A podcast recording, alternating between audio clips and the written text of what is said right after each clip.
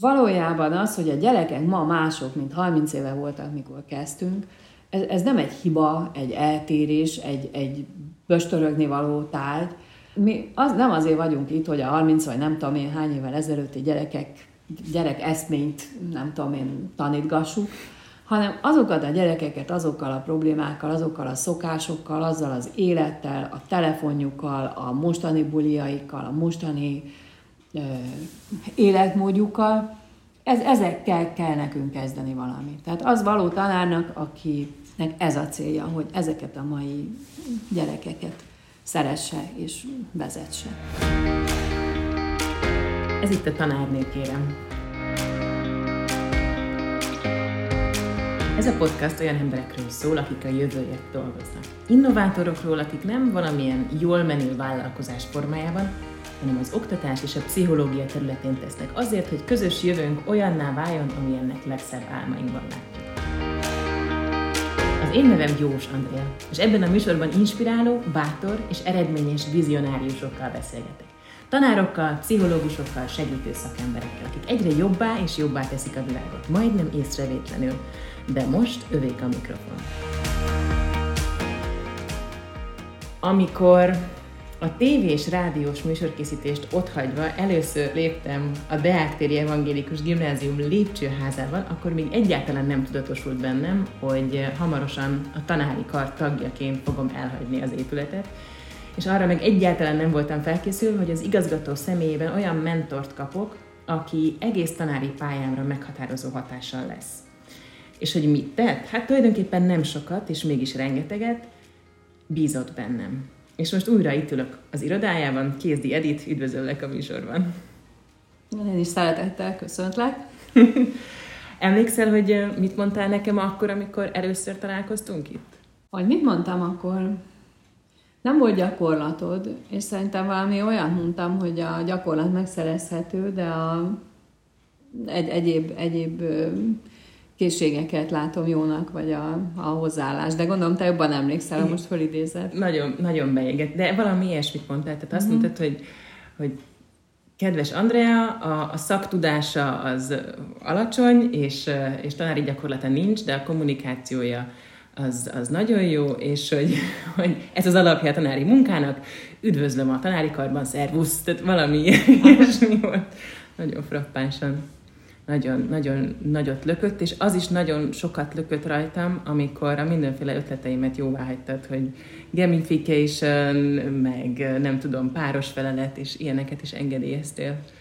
Igen, hát ez tulajdonképpen nekem szintén ilyen imprinting-szerű, az én saját pályámról, az elejéről egy, egy nagy élmény, Ugye akkor a Fasoli gimnáziumba kezdtem, hát nagyon fiatalon, az egyetemről kijöve, és Gyapai Gábor volt ott az alapító igazgató, és ő megbetegedett. Talán már az első évben volt az, hogy, de valami súlyos szívinfarktusa volt, lehet, hogy a második tanévben, nem emlékszem, és a, azt láttam, hogy megy az iskola, tehát nem volt igazgató, őnek az volt az elve, hogy nagyon kézbe tartott mindent, tehát nem voltak olyan nehettesek, akik mindent irányítottak volna, és a tanárok gyönyörűen bejártak, és tartották az órákat, és mindenfélét kitaláltak, és megvalósítottak programokat, és én akkor megjegyeztem egy életre, hogy a tanár nem azért dolgozik a jó tanár, mert valaki ott áll a hátába és ellenőrzi. Írja az órákat, és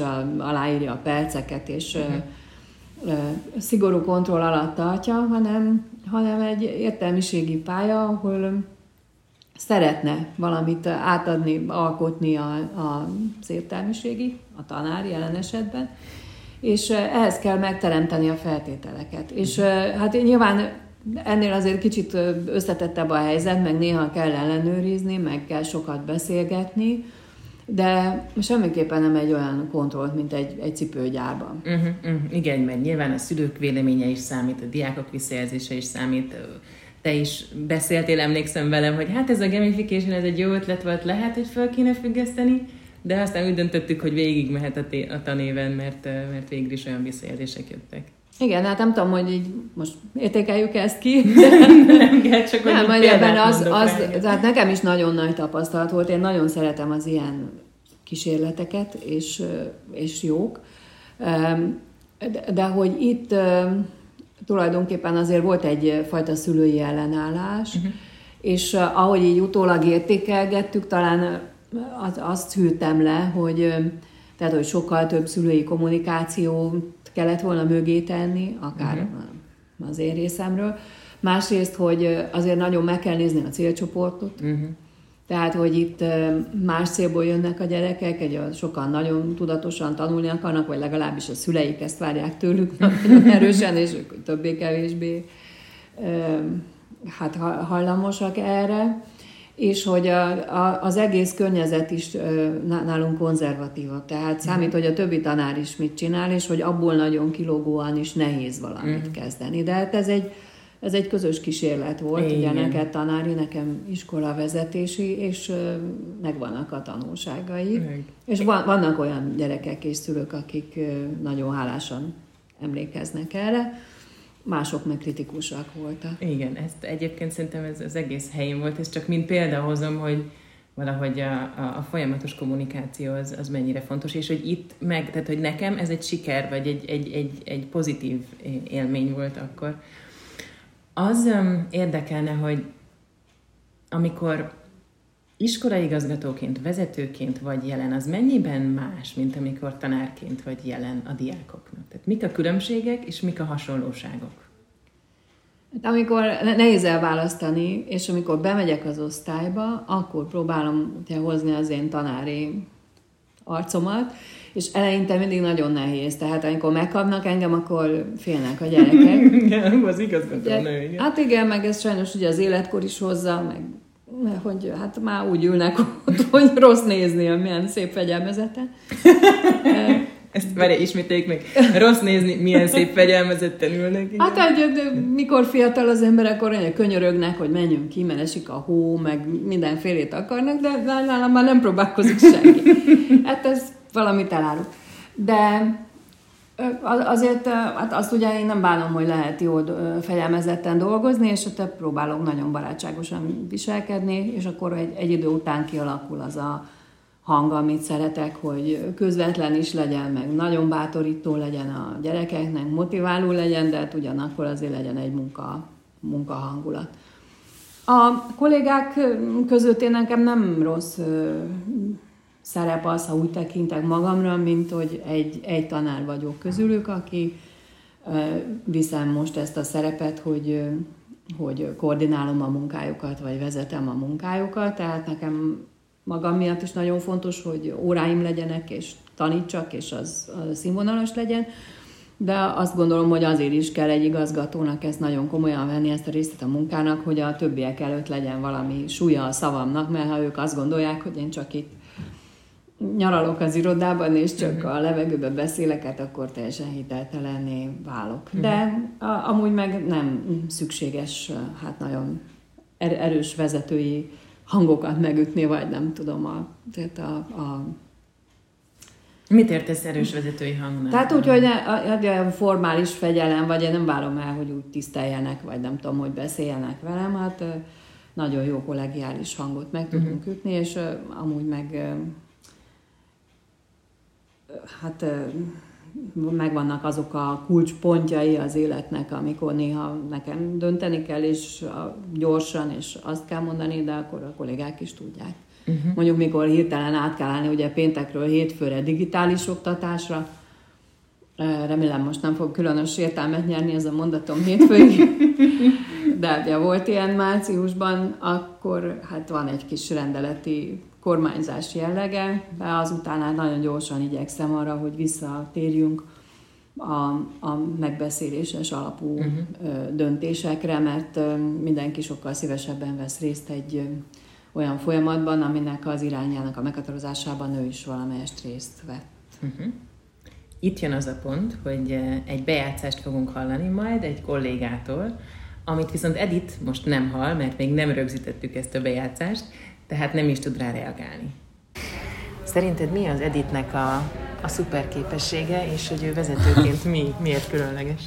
A, a, hát e, e, ugye az a különleges helyzet, abban a különleges helyzetben vagyok, hogy nagyon régóta ismerem, tehát nem, nem igazgatóként ismerem csak, hanem, hanem régóta már és nincsenek szuper képességei. Tehát ez, ez minden bizonyal a kulcsa a dolognak. Tehát nem, nem miközben óhatatlanul a, a vezetői szerep számára nagyon fontos, tehát az identitásához nyilván ez hozzátartozik, de a közben megmarad ilyen, ilyen társként, tehát hogy egyszerű barátként, vagy, vagy szóval nincs, nincs benne az a, az a féle e, e, ilyen, ilyen glória, hogy, hogy ő, ő most a vezető.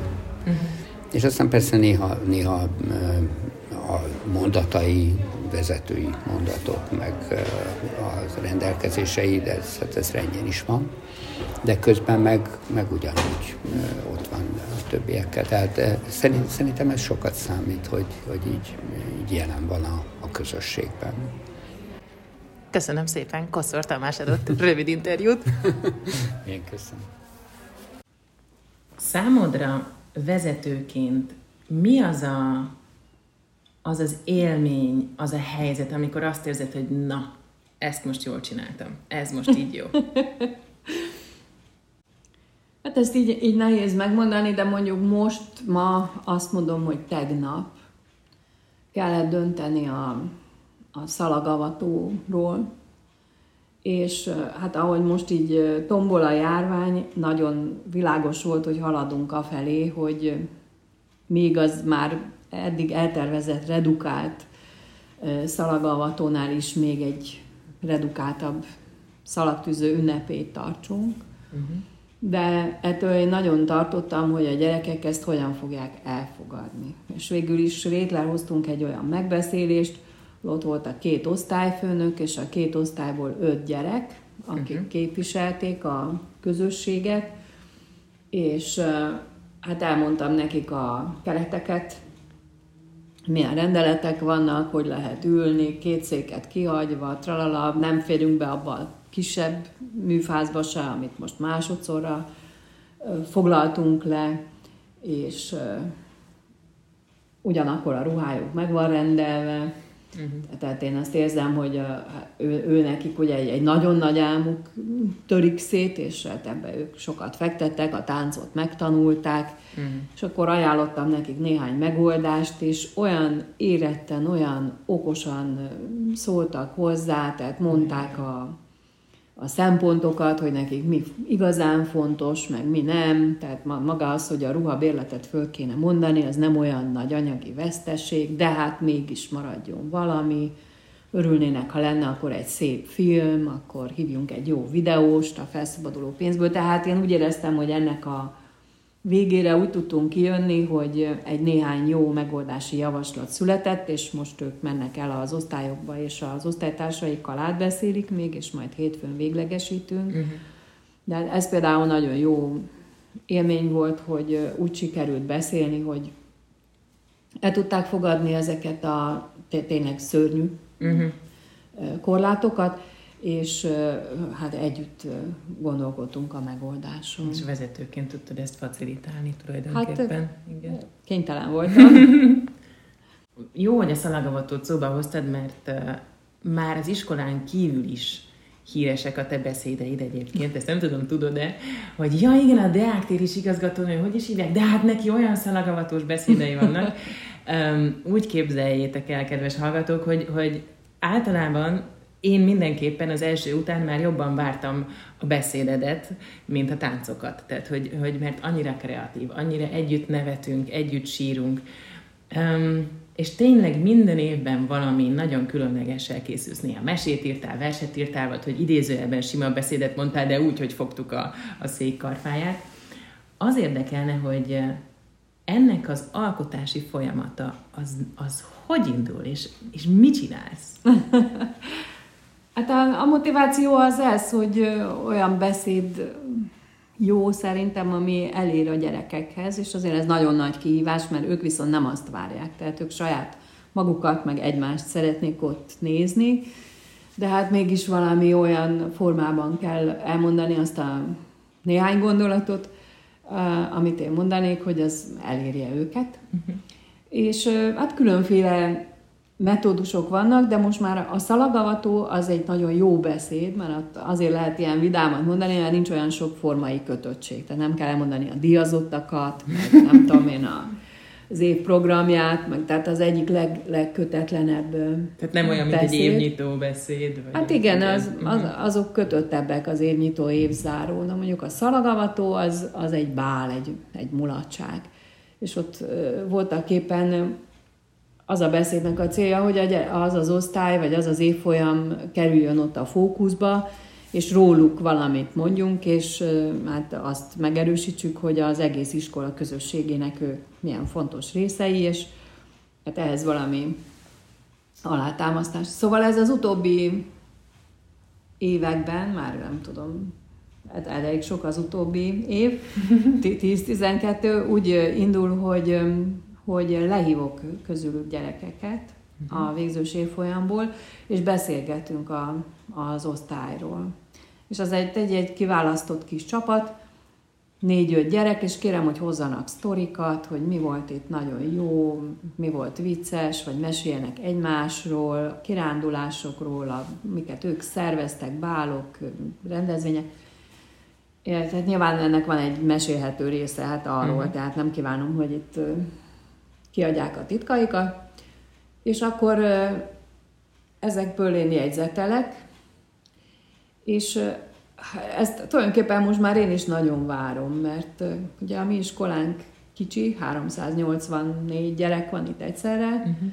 Hát az nagyon-nagyon jó, hogy a végére minden végzőst személyesen meg tudok szólítani a nevén, és sokat tudnak a kollégáim is a gyerekekről, és akkor ezt még színesíti ez a, ez a nézet és a, mondjuk az egész iskolai létnek a visszajelzései között is ez az egyik, ez a kötetlen beszélgetés, és aztán a 12. év végén iratok velük egy, egy visszajelző kérdőívet, amiben egyenként mindenkinek kiosztom és megszólítom őket, hogy milyen váradalmakkal jöttek ide, és mit kaptak, mi volt különösen jó, mi az, amit ő hát másképp csinált uh-huh. volna, mit üzen az újaknak, melyik tanár gyakorolt rá nagy hatást.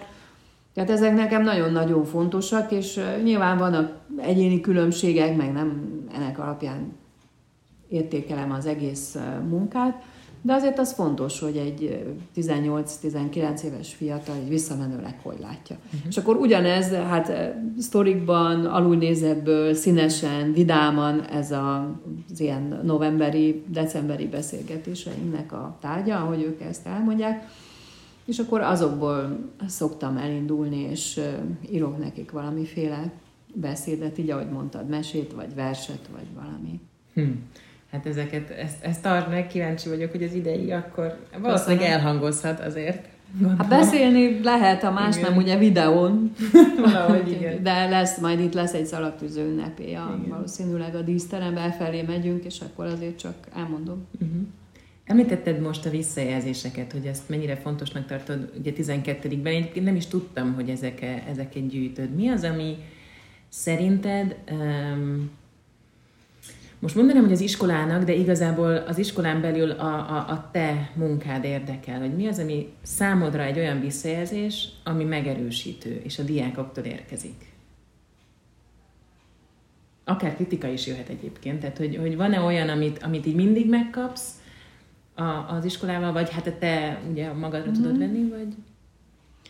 Hát ez, az, az nagyon fontos, hogy ugye mi ápolunk az iskoláról egy önképet, egy, egy ilyen kollektív imidzset, uh-huh.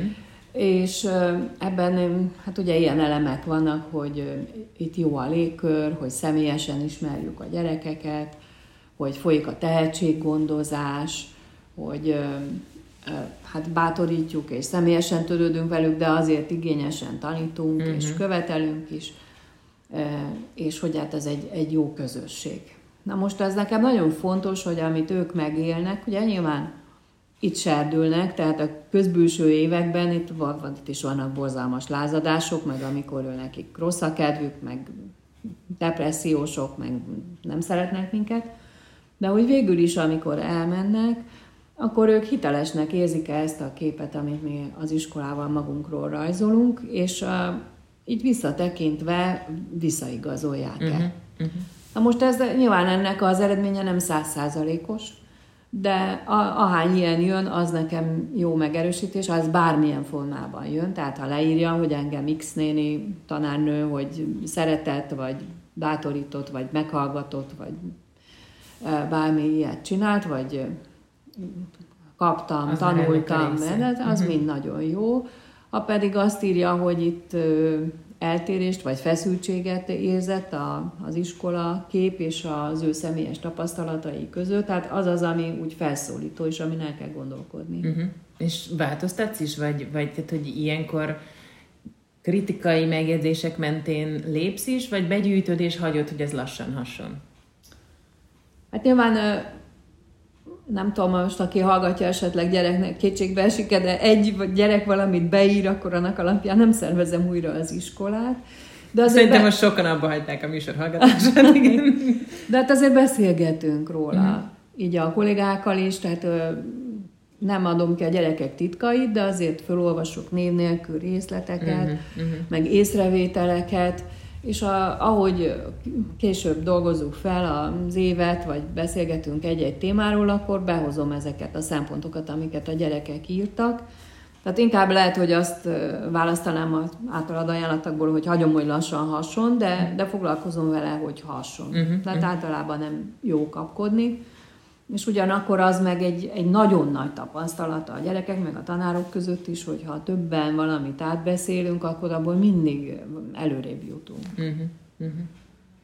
Itt jön az a rész, hogy megkérdezünk egy jelenlegi vagy volt diákodat arról, hogy milyen veled dolgozni, és ezt szintén utólag veszük föl, tehát Edith nem fog tudni rá reagálni. Kérdi Edith tanárnő szerintem egy nagyon nagy tudású ember, aki az óráin mindig sok személyes történetet elmesélt, ezzel kapcsolódott a tananyaghoz, az elhangzottakhoz, ezzel nekem nagyon hiteles lett, és nagyon azt éreztem, hogy érti és szereti azt, amit csinál, és amit tanít. Ezzel sokkal színesebb, izgalmasabb és jobban megfogható lett az óra anyaga, és mindig éreztem rajta, hogy ha valamiben nem biztos, vagy nem tudja, akkor beismeri, hogy a tudása véges, és hiszen emberből van, ő se tudhat mindent, azért mindig utána nézett ezeknek a dolgoknak, aztán átadta nekünk, és együtt megbeszéltük az anyagot. Azt gondolom, hogy a tanárnő egy nagyon jó fejlaza és pozitív kisugárzású ember, ezzel nagyon könnyen megfogta a hallgatóságát, a diákokat, minket, és sose éreztem azt, hogy szétesett volna az óra, nem nagyon kellett fegyelmezni, mert kialakult egy ilyen kölcsönös tisztelet és figyelem, fegyelem egymás iránt, egymással szembe. Sose éreztem a tanárnőn, hogy általánosítana, sose éreztem megkülönböztetést, és mindig azt éreztem, hogy egyenlő esélyekkel indulunk, bárhonnan is jövünk, bárkik is vagyunk. Hogyha visszatérünk oda, honnan nagyjából indultunk, ugye az, hogy nekem kvázi nagyon sokat segítettél azzal, hogy bizalmat adtál mi az, amit te tanárként most a te utadon egy olyan tanulságnak tartasz, amit így örültél volna, hogy akár korábban megtanulsz, vagy, vagy amit most így mondanál a, a, a leendő tanároknak, hogy figyeljetek, ez, ez egy fontos tanulság. Van-e ilyen neked? Hát az egyik tanulság az talán az, hogy ilyen nincs. Mert amit én el tudnék mondani, és az másnak jó, mert valójában mindent az embernek saját magának át kell élni, és ki kell munkálni. Uh-huh. És mhm. ezt nem lehet meg spórolni. Tehát én nagyon sokat változtam pedagógusként. Amikor én kezdtem egy elég tekintélyelvű iskolában, és ilyen tekintélyelvű elvárások mellett nagyon szigorú tanár voltam. Ne tudd meg, hány gyerek megbukott a kezem között, ilyen Bloody Mary. Voltam az első években kémiában. És utóbb szép lassan arra jöttem, hogy ez nem, nem vezet célhoz. Uh-huh. Tehát, hogy ezen nagyon sokat kellett változtatni, és ez az iskola, ez egészen másképp működik már. Holott azért én most is azt remélem, hogy, hogy követelek a gyerekektől, mert egy, egy jó elvárás az, az fejlesztő, tehát uh-huh. akkor az segít abban, hogy ők haladjanak és dolgozzanak.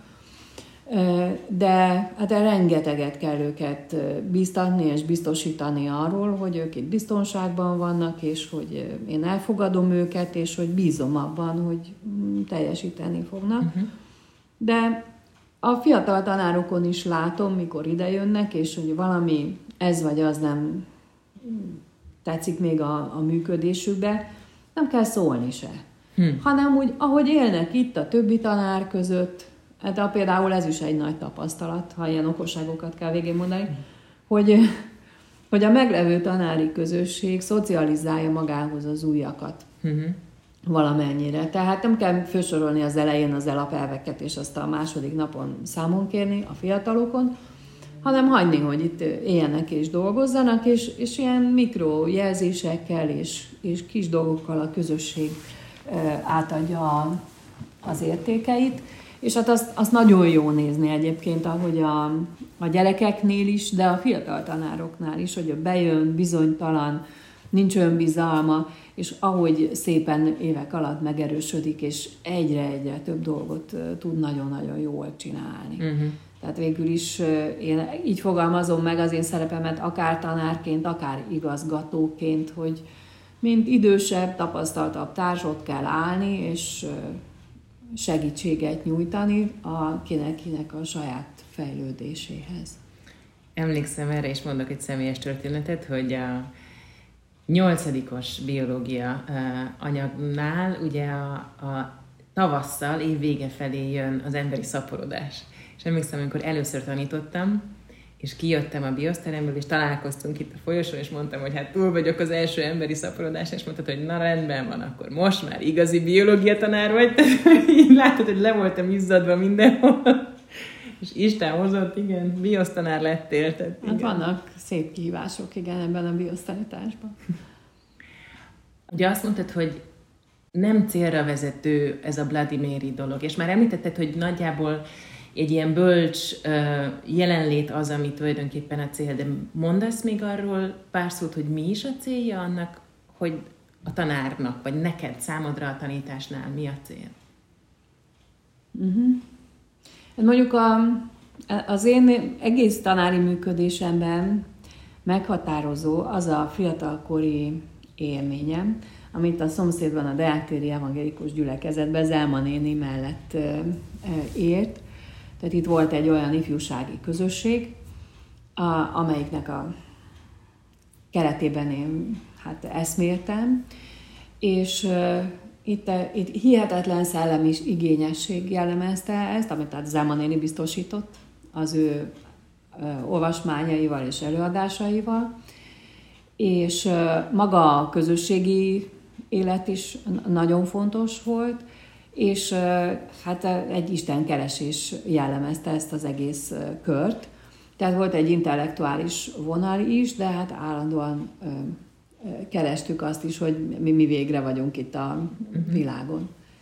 És nekem tulajdonképpen ez, a, ez volt az eszményem, és az elején úgy elbizonytalanodtam, hogy egy iskola, ami ugye egy, egy szervezet, egy, egy tanügyi hatóság kiad bizonyítványokat, tehát egy e, gúzsba kötve táncol mondjuk egy deáktéri ifjúsággal szemben. De mégis most így fogalmazom meg a, az egész iskolának a, a célját, az egyházi iskolának a célját, hogy egy nagy szellemi igényesség mellett a, a közösség keretében fejlődjenek a gyerekek, és jellemezze a munkánkat ez az Isten keresés és az, az élet értelmének a, a keresése. Uh-huh. Hmm, és ehhez adsz egy keretet tanárként, illetve vagy jelen. Igen. Hát ezt kell ugye a hétköznapokban néha egész apró pénzre váltani, amikor ezek a magasztos célok néha kevésbé látszanak, mikor a ebédlői sorálásról van szó, de Igen. azért a fő célokat így fogalmaznám uh-huh. meg. És most egy erős váltással meg is kérdezném, hogy itt vagyunk az irodádban, és a hallgatók ebből talán annyit esetleg hallanak, hogy kecseg az óra, de többet nem nagyon. Mi az a tárgy, ami neked itt egy nagyon, vagy hát akár többet is mondhatsz, ami nagyon leírja azt, hogy te ki vagy, és ami neked nagyon fontos. Itt egyébként mondom, amíg Edith gondolkodik, hogy besüt a nap, a Deák téren vagyunk, egy nagyon hangulatos igazgatói iroda, ami, amiben vannak bőven papírok, székek, nagy ö, emberek festményei a falon, illetve diákalkotások is ö, itt-ott. Úgyhogy ö, mi az, ami itt számodra egy ilyen nagyon, akár több fontos tárgy? Uh-huh. Hát sok minden fontos. Azt megmondom, hogy amikor örököltem az irodát, akkor valami 12 ilyen ősök festménye volt itt körbe-körbe. És már csak kettő van.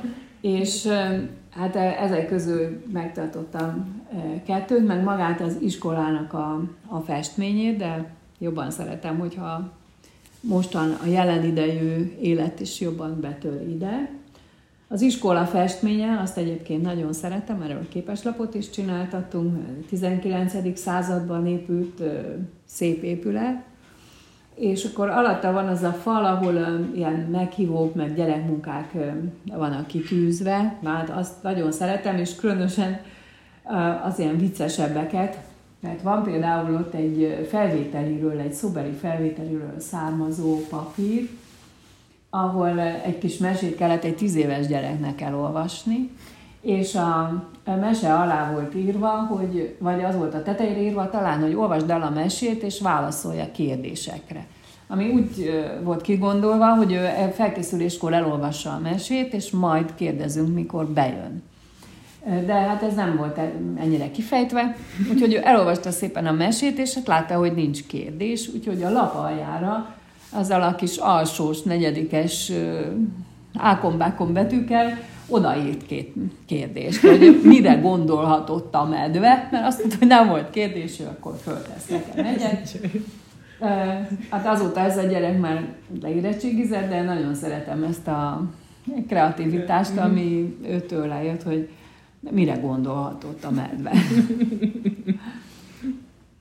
Hát amúgy a színjátszókörnek a meghívói, a gyerekeknek a, a versei, amiket magyar tanárok mutatnak meg nekem. Uh-huh.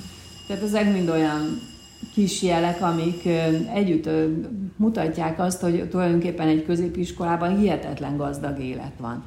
Tehát abból mondjuk a biológia az egy, az egy apró szelet, amit én tanítani tudok, de hogy annyi kreativitás és annyi része a kultúrának, az mind-mind megjelenik egy gimnáziumban, de ez nagyon érdekes és szórakoztatóvá teszi a mi életünket. Hmm.